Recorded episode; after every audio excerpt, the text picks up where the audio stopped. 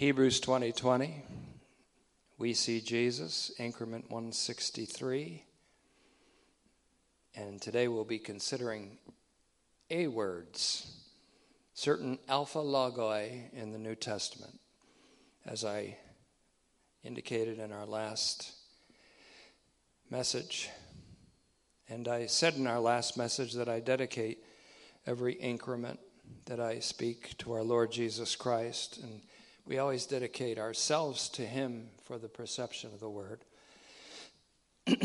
but this time, I do so just as emphatically, only with the addition of a cherished memory of a dearly beloved brother who, one day short of his last birthday on September 6th, entered into the presence of our Savior, the immediate presence of Christ, into a state which is indescribably better than this. His name is Ron Diamond. And some of you may know him. He and his beloved wife, Tammy, were in this ministry and listened to this word quietly and confidently for 39 years. They were part of our blessed phalanx, our little flock.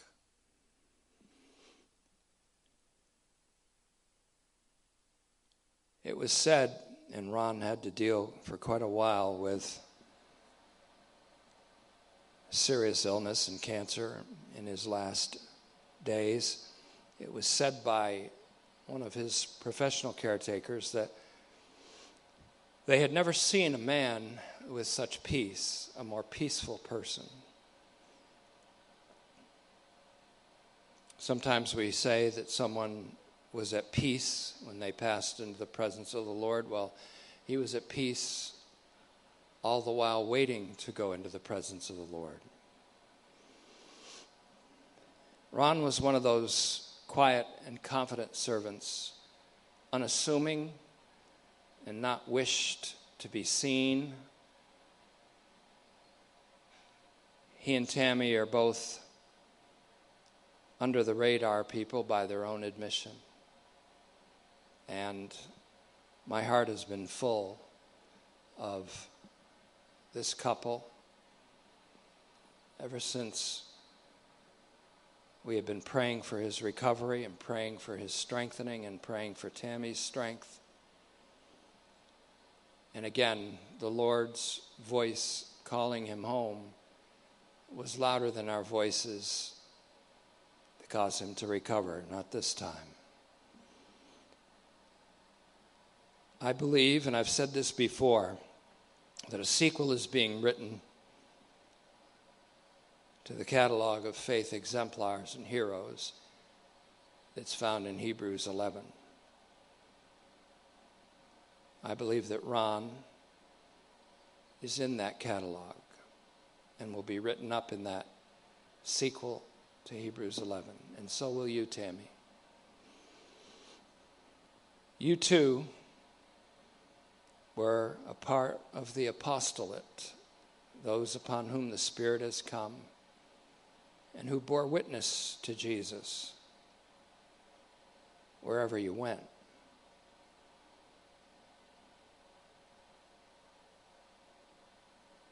Ron rolled with the punches. He rolled with the changes that came in our ministry, and there were many because we have a moving viewpoint. We're not a staid church. our attention's been stayed on Christ, but our doctrines have evolved and our hope has grown, and our horizon of hope has expanded greatly. And Ron went with that. And when he went into the presence of the Lord, he died in hope and with that full scope of hope in his heart for all of humanity. And I have great admiration for that. It's sobering to realize that here's another soldier, a fellow soldier, who's fought the good fight, a fellow runner who's run this course, a fellow faith filled believer who's kept the faith. And there's therefore for him a crown of righteousness, which the Lord, the faithful judge, will put upon his head. And we'll all be at that ceremony. And so, it's been my pleasure and my pain over the course of these past 40 years and then some. To celebrate with many believers in face to face communion or in communion in the Word from a distance, but also to celebrate the passage of many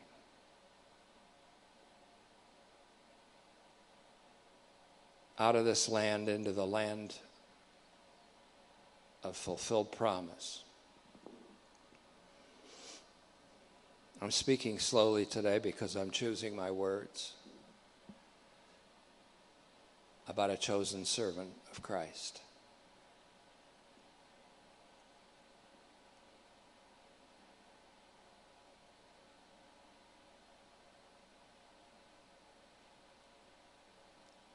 We'll see you soon, Ron.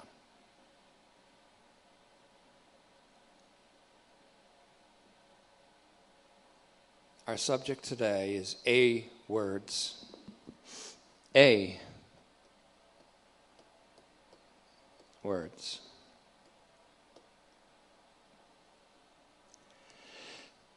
From the Greek letter alpha, we could also call them alpha logoi words that begin with A in the New Testament, each of which is descriptive in its own way of the hope that we have before us. And in a way, our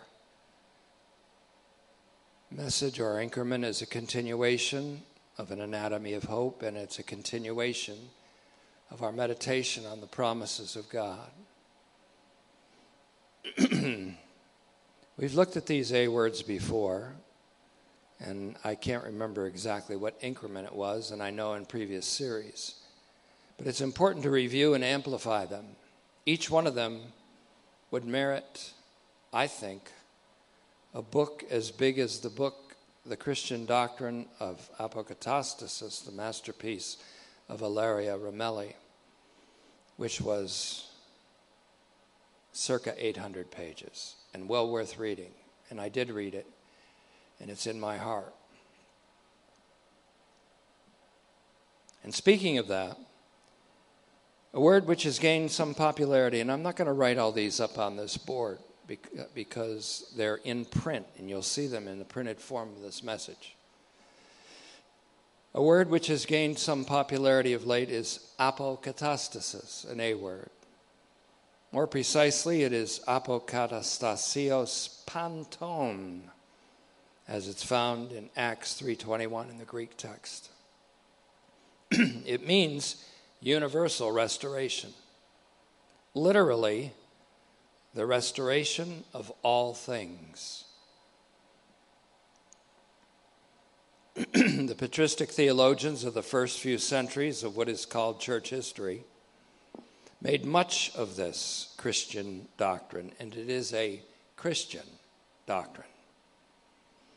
Ilaria Ramelli has produced a master, masterpiece on the subject of apokatastasis in the patristic theologians, especially Origen and those who followed him. And her masterpiece reflects 16 years of research. What is perhaps most remarkable about the apokatastasis is that God spoke of it univocally in all the holy prophets from the very beginning of prophecy. Prophecy as a phenomenon, and then as a vocation and call of God. That the mouth of God spoke through all the prophets from time immemorial.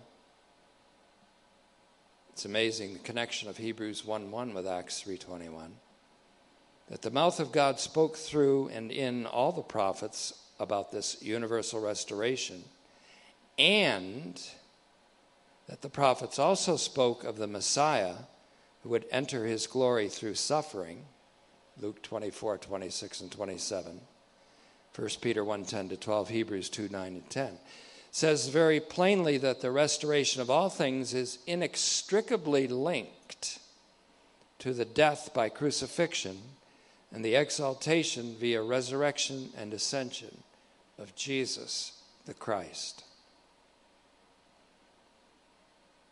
Anakephaliao. Another A word, one that I even prefer over apokatastasis. Comes from Ephesians 1:10. It's also known as the anakephaliosis panton. There's that word panton again. Everything without exception. All beings without exception. All things without exception. This A word describes that which Irenaeus called the recapitulation.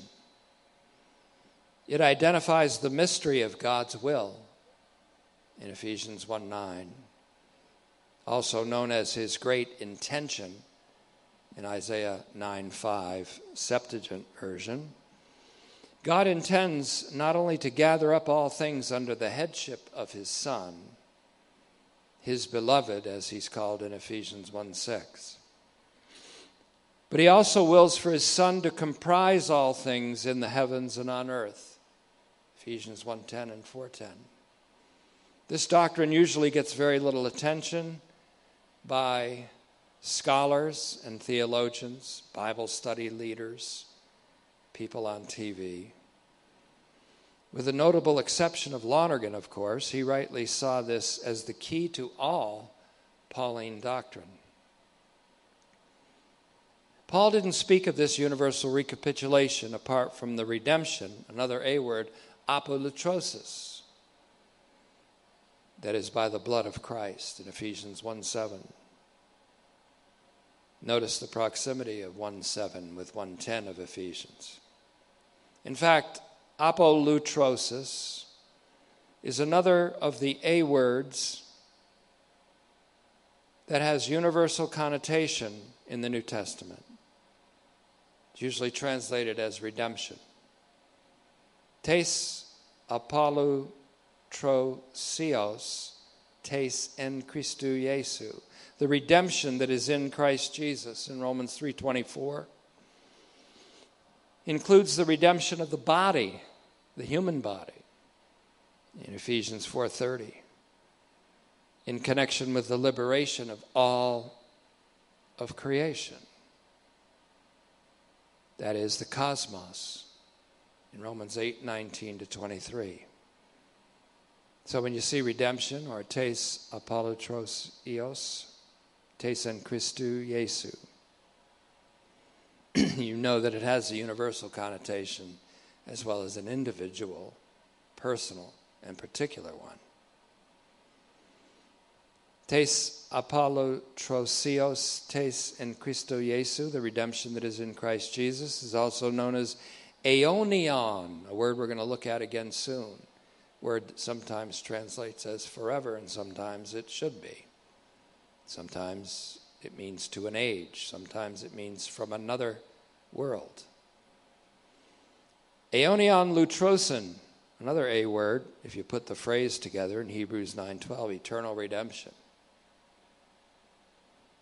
Moltmann expresses his understanding of redemption as the completion of creation in his book called Jesus Christ for Today's World, which I read a couple times, I think, on the Kindle edition location 1267 to 1269, which reads like this. The redemption of the world is for us indivisibly one with the perfecting of creation, with the establishment of the unity which nothing more prevents, which is no longer controverted, and which is realized in all the protean variety of the world Redemption is one with the kingdom of God in its fulfillment. You'll see that as a result of this, that the, many of the A words are different features of the same thing or sometimes mean and indicate or denote the same thing. C.E. Rolt, R O L T, shows a similar understanding as Moltmann in his book called The World's Redemption on page 265.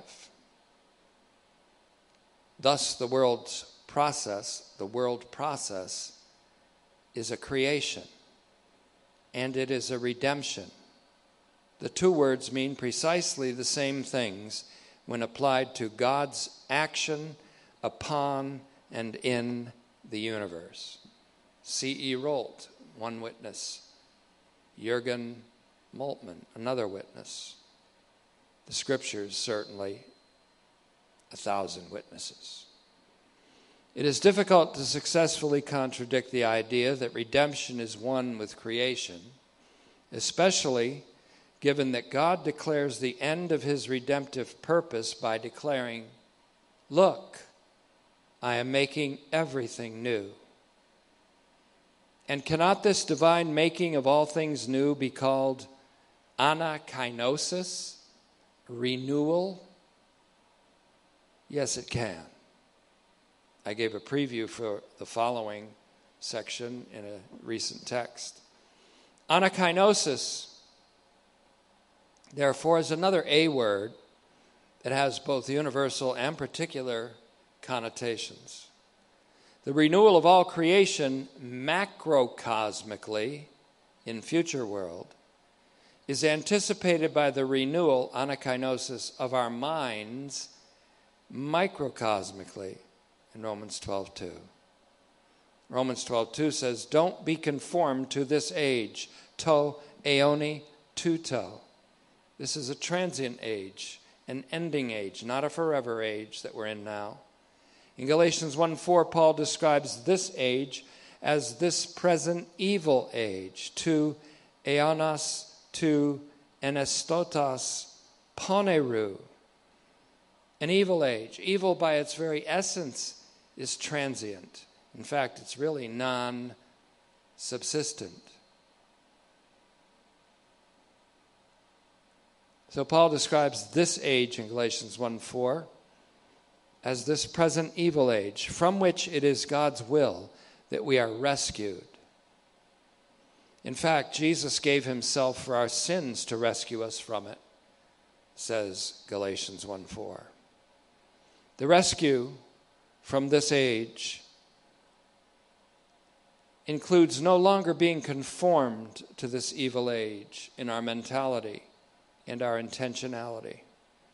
It's like the exodus from Egypt, where you're no longer conformed to slavery, but conformed to freedom. And that's where Romans 12:2 comes in and says, "Don't be conformed to this evil transient aeon. I put evil and transient in, par- in a parenthesis or in brackets because it defines what this age is. Don't be conformed to this aeon. And the context it means by giving evil for evil, insult for insult, etc. Instead, be transformed by the making new of your way of thinking. The making new of our way of thinking means conformity of our mentality and intentionality to the age to come, which is a great liberation. The renewal of our minds is the conformity of our thinking and expectation away from this evil age to the age to come in future world. That doesn't mean you can't have expectations of divine good in this world It means that our ultimate confidence and our ultimate expectation is toward future world. We see Jesus there already, says Hebrews 6:20. Orientation to future world is occupation with Christ, who is there and who gives future world its shape and form and character. The renewal of our minds is congruent with and coetaneous with the putting off of the old self, the putting on of the new self. Let me say that again. The renewal of our minds is congruent with and coetaneous with the putting on of the new self. The attentiveness of the new and true self is directed toward the coming age, to future world. This is the essential element of the anatomy of hope. Hope itself is orientation to future world without relinquishing our this worldly responsibilities. The old self is all about this old age, even when it thinks it's all about new things, innovations, improvements on the old. Even when people of this age presume to be evolving and much smarter than people of former generations. Our generation is in danger of becoming a horde of barbarians with sophisticated technology. Other A words that help to give shape and form to our vision of future world include anapsuchios, anapsuchios, that's A N A P S U C H E O S, because I no doubt mispronounced it. That's found in Acts 3:19, pretty much adjacent to 321, where we have apokatastasis. Apo anasukios means refreshment. Peter speaks of the times of refreshment that will come from the presence of the Lord. This word is related to apokatastasios panton, in Acts 3:21, which Peter, Peter speaks of practically in the same breath. The presence of the Lord brings times of refreshment. And those times of refreshment mean the salvation that comes with Christ in his second appearance in Hebrews 9:28. He comes with salvation to those who are waiting for him. There's a whole lot of people waiting for him that don't know they're waiting for him. Apokatalaxai tapanta is a phrase which is really an A logos, an alpha logos. Apokatalaxai tapanta. Colossians 1:20. This is the reconciliation of all things. And it speaks of in heavens and on earth both, visible and invisible. Those who insist that there's no such concept of universal reconciliation in the Bible have to explain what Paul means by using the term the reconciliation of all things.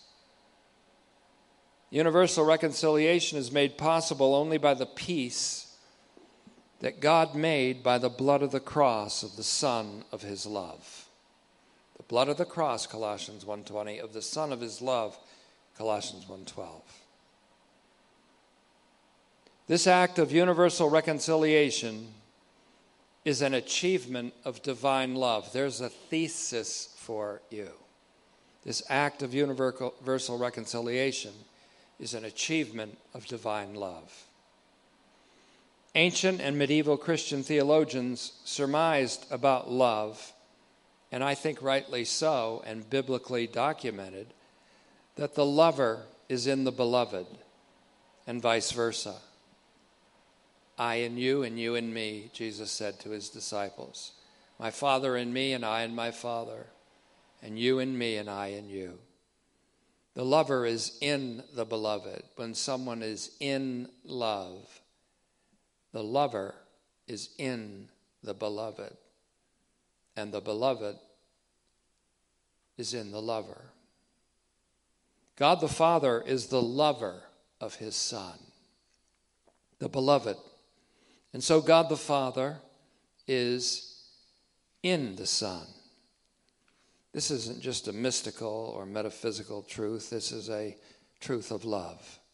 The beloved Son loves God the Father and is in the Father.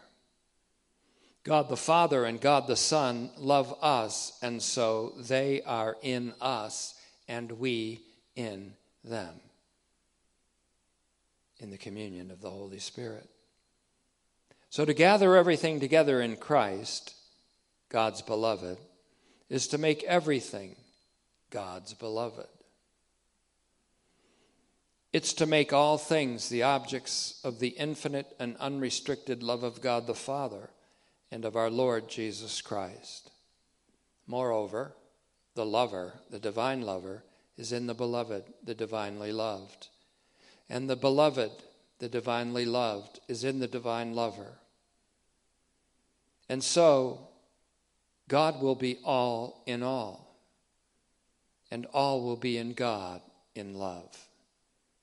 All will be God's beloved when all is comprised of His Son. And so all will be in God as God's beloved, and God will be in all. Neither can this act of love be detached from the act of self giving love by which God's Son became the expiation of the sins of the world. 1 John 4 8c through 410 says, God is love. By this, God's love was revealed among us that the only eternally begotten Son was sent by God into the world so that we would live through him. In this is love, not that we love God, but that He loved us and sent His Son to be the expiation of our sins. How about another A word, another alpha logos, anastasis?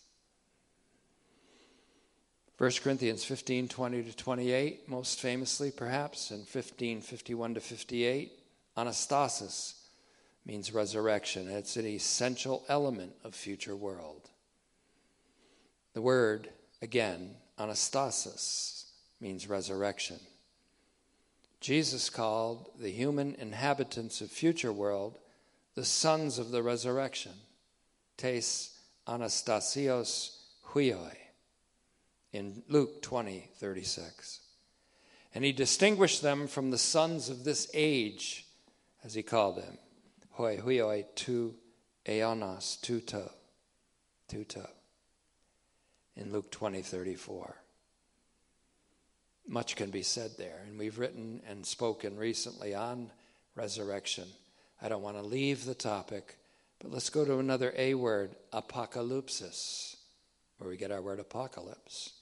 It's another profoundly significant A word alpha logos. Apocalypse, when used in modern parlance, usually carries, carries with it the foreboding of a worldwide disaster. And this idea is not entirely wrong. Listen carefully. It's not entirely wrong because the universally saving apocalypse of Jesus Christ also spells the catastrophic end of the present evil age. Regarding the negative connotation of apocalypse, Moltmann again wrote, quote, just because it is the consummation of the creation and God's history of promise, it is also the end of the corrupted world time of sin and death, injustice and violence. So apocalypse, apocalypse isn't the end of the world.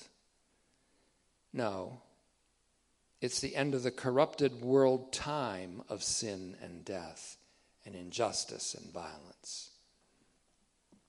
The positive connotation of apocalypse carries much more weight in the scriptures, of course. And I would argue that even that last part is a positive thing the end of a corrupted world time of sin and death, injustice and violence. That's a good thing The positive connotation of apocalypse, though, the overtly positive, carries more weight in the scripture. And I agree again with Moltmann, who also wrote very simply apocalypse means the restoration of all things. That's pretty profound. It took me years to discover that by a study of the scriptures. But that's it. Apocalypse means the restoration of all things. So, apocalypsis is apokatastasis ultimately. He correctly connects in his book on hope. he correctly uh, connects apocalypse with apokatastasis and, in fact, with anastasis. He didn't call them A words, that's what I'm doing. Remember, I'm connecting all these A words and some other words too that we're going to close with to indicate that for which we hope. These A words, or alpha logoi, are integrally linked to our anatomy of hope and our, med- our meditation on the promises of God. And as we'll see on our exposition or Hebrews exposition of two immutable things coming up. Because all things are to be gathered up in Christ, our hope is Jesus, very simply. 1 Peter 1 7, get these 1 7s together in your mind. 1 Peter 1 7 correlates well with Revelation 1 7. 1 Peter 1 7 says this so that the authenticity of your faith, speaking of the necessity of tests and trials in this life, so that the authenticity of your faith, more valuable than very precious but perishable gold, though refined by fire, may be found to result in praise and glory and honor at the apocalypse of Jesus Christ. Now, that this apocalypse of Jesus Christ is universal and universally perceived is indicated by Revelation 1 7. Look, he is coming with the clouds, and every eye will see him. Now you see, he comes with clouds, including the cloud of witnesses, the great cloud of witnesses, Hebrews 12 1. Look, he's coming with the clouds, and every eye will see him, even the eyes of those who impaled him. And all the families of the earth will mourn over him. This is certain. Amen. Now, there's a mourning that leads to death, but there's also a mourning that leads to salvation. This is speaking of a mourning and a grief, M O U R N I N G, and a grief that leads to salvation that all the families of the earth will mourn for him means that there will be in the apocalypse of Jesus Christ a momentary kind of grieving over the crucified Christ that will result in salvation in which there will be no more grief forever. The principle is found in 2 Corinthians 7:10. The unspeakable grief which is likened to that of the loss of one's only son or only daughter or only child. The unspeakable grief of the crucifixion of Jesus, where he became the expiation of the sins of the world, leads to the surpassing and indescribable joy of the Lord, which he shares with all of humanity in resurrection. Anastasis. There is no universal apocalypse and no universal anakephalaiosis without anastasis, resurrection. And there is no resurrection without the death of the cross endured by our Lord Jesus Christ. There is no redemptive and reconciling death of the cross endured by Jesus without his incarnation, his becoming like his siblings in every way except for sin. And there is no incarnation without the pre existence of the Son as the only eternally begotten of God, whom God eternally begot in his love. Now, of God's love in the context of Ephesians 1 3 to 14, which we've referred to a couple times, and very germane to our present subject, Marcus Barth, the son of Karl Barth, wrote Quote The eternal concreteness and validity of the full blessing of man is vouchsafed by God's eternal love of the Son. The Son is the eternal reality, and He is therefore the reliable demonstration in history of a love which is not accidental but essential to God. The eternal presence of the Son at the Father's side is the substance and ground of the affirmation that love is of God's essence. Love can by no means be separated from God or be identified with a passing whim, a retractable decision, a historical coincidence. God is love. This is the essence of Christ's pre existence. Quite a little paragraph or semi paragraph in Marcus Barth, who wrote a two volume commentary on Ephesians. Now, here's a thesis, a prophetic thesis, one that I've written. It is precisely at the moment of the apocalypse of Jesus Christ, the apocalypse of unrestricted love, that the faith of billions of people will be approved and the unbelief of billions of others will be reproved and their unbelief yield to faith. That'll be in bold and a print in bold print in your upcoming printed version. And I always urge, if you can, read the notes, read the notes, read the notes.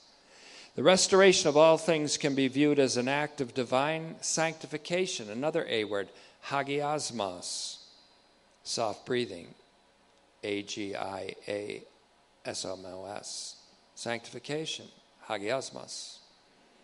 God has made Jesus to be sanctification for us, says 1 Corinthians 1:30. Consequently, when all things are comprised of him, the universe will be sanctified by God, consecrated, made holy, and forever separated from defilement. And that means the restoration of all things and the redemption of the universe and of history will never be subject to another insurgence of evil.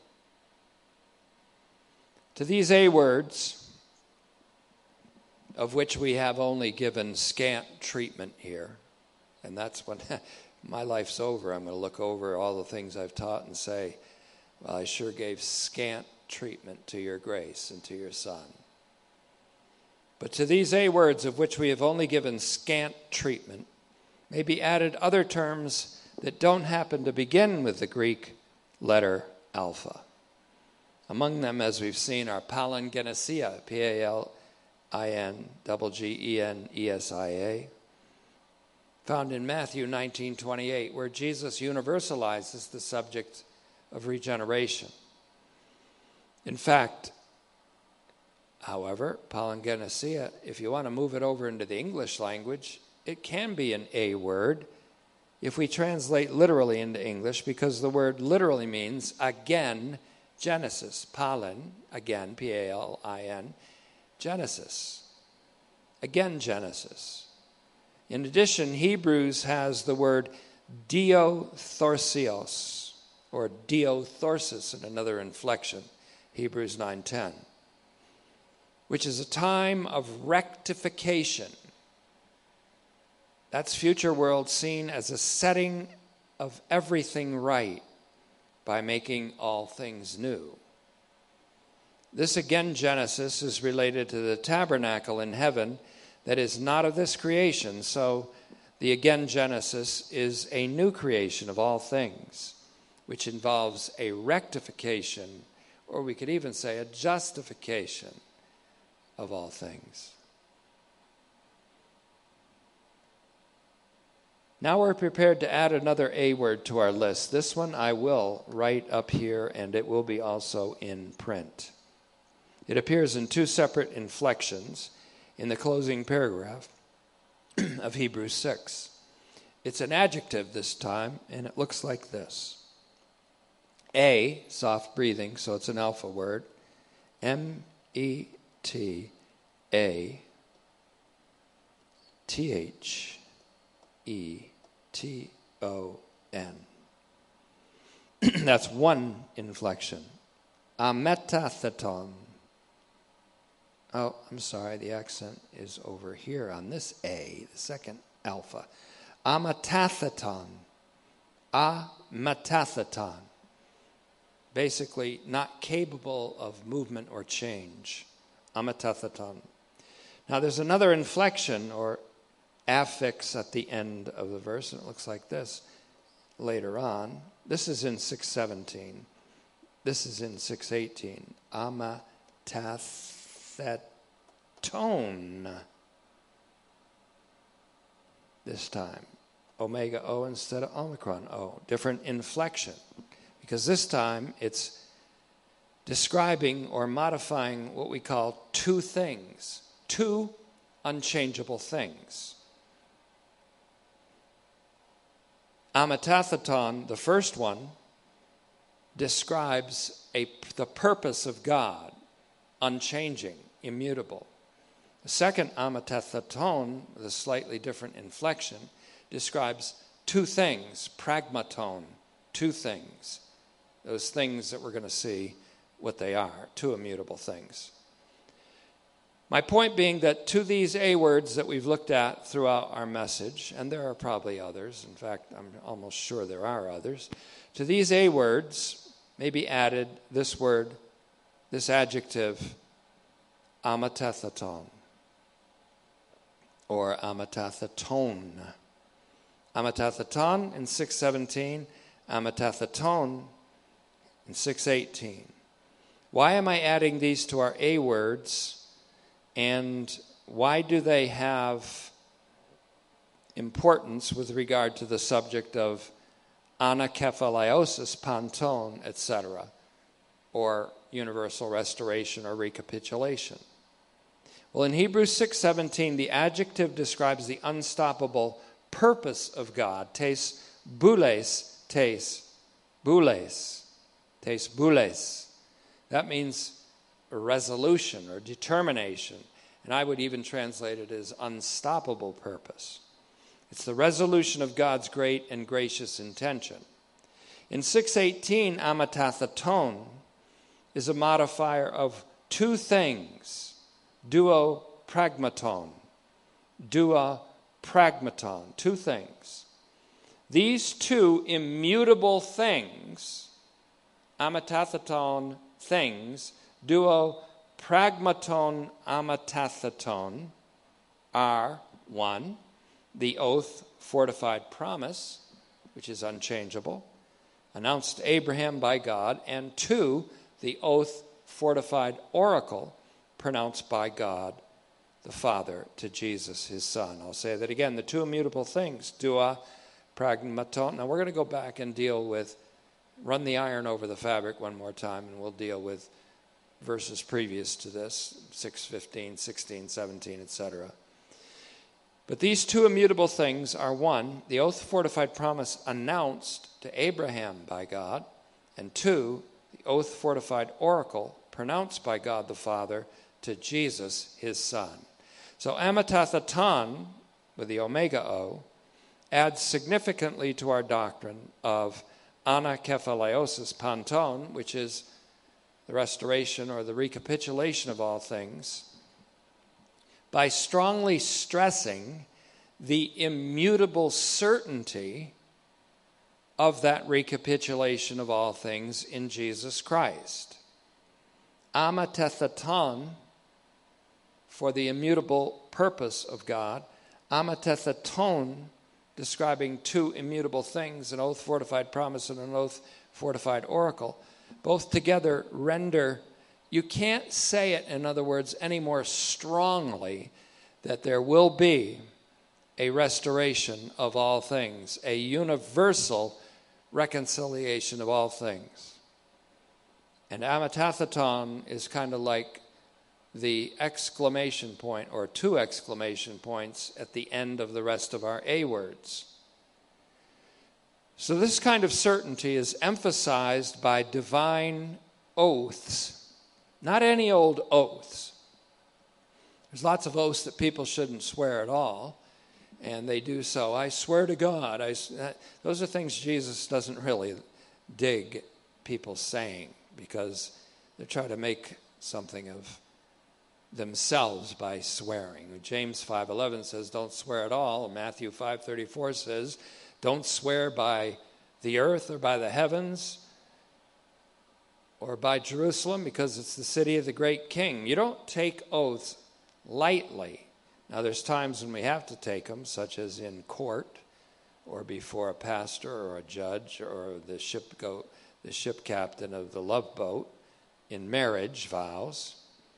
But you don't take them lightly. Divine oaths, especially, can't be taken lightly. And the oaths that we're talking about are divine oaths by which God puts exclamation marks at the end of his promises and signs his name to them, as it were. Similar stress is placed on the certainty of God's purpose in such passages in Deutero Isaiah, such as Isaiah 45 17 to 25 and Isaiah 46 10. And I'm tempted to deal with these, not in this increment, but in, in a future increment. Isaiah 45, 17 to 25, and Isaiah 46, 10. The passage that links most intimately with and perhaps most in close association with the New Testament is what we call Deutero Isaiah, a passage between Isaiah 40 through 55. And in there we have the famous suffering servant psalms, etc., or the suffering servant songs. And so I may be looking at Isaiah 45, 17 to 25, and Isaiah 46, 10, inasmuch as they emphasize the certitude, the certainty, leading to immovability on the part of those who hold these hopes about the universal restoration and about the certainty of future world. Father, we recognize today with a certain sobriety and a certain solemnity and a certain seriousness, especially as we see passing from this world loved ones, fellow believers, fellow soldiers, fellow citizens of our nation, fellow human beings. We take with great solemnity your words and the challenge to hold on to the hope, which is what Ron Diamond did. Because we consider the outcome of people who have spent decades of their life holding this hope and having this expectation. And the realization of this expectation is all the more glorious for those who waited for it intensely. And so, Father, with this intensity, we pray that you will increase our intensity of anticipation. Speaking of A words, increase our anticipation of coming world, future world. But give us the grace not to abandon the responsibilities you've given to us in this world as we wait. We ask these things in Jesus' name, and we pray, Father, that you, who are rightly called the Father of all mercies and the God of all comfort, that you will deliver your mercies and your comfort to those who have recently experienced the loss by departure from this life of their loved ones and give them the confidence, ever growing confidence, that there will be a reunion in future world and that there will never again be an onset of death or an insurgence of evil or a need ever again to say goodbye. But we can say to this message today, Amen.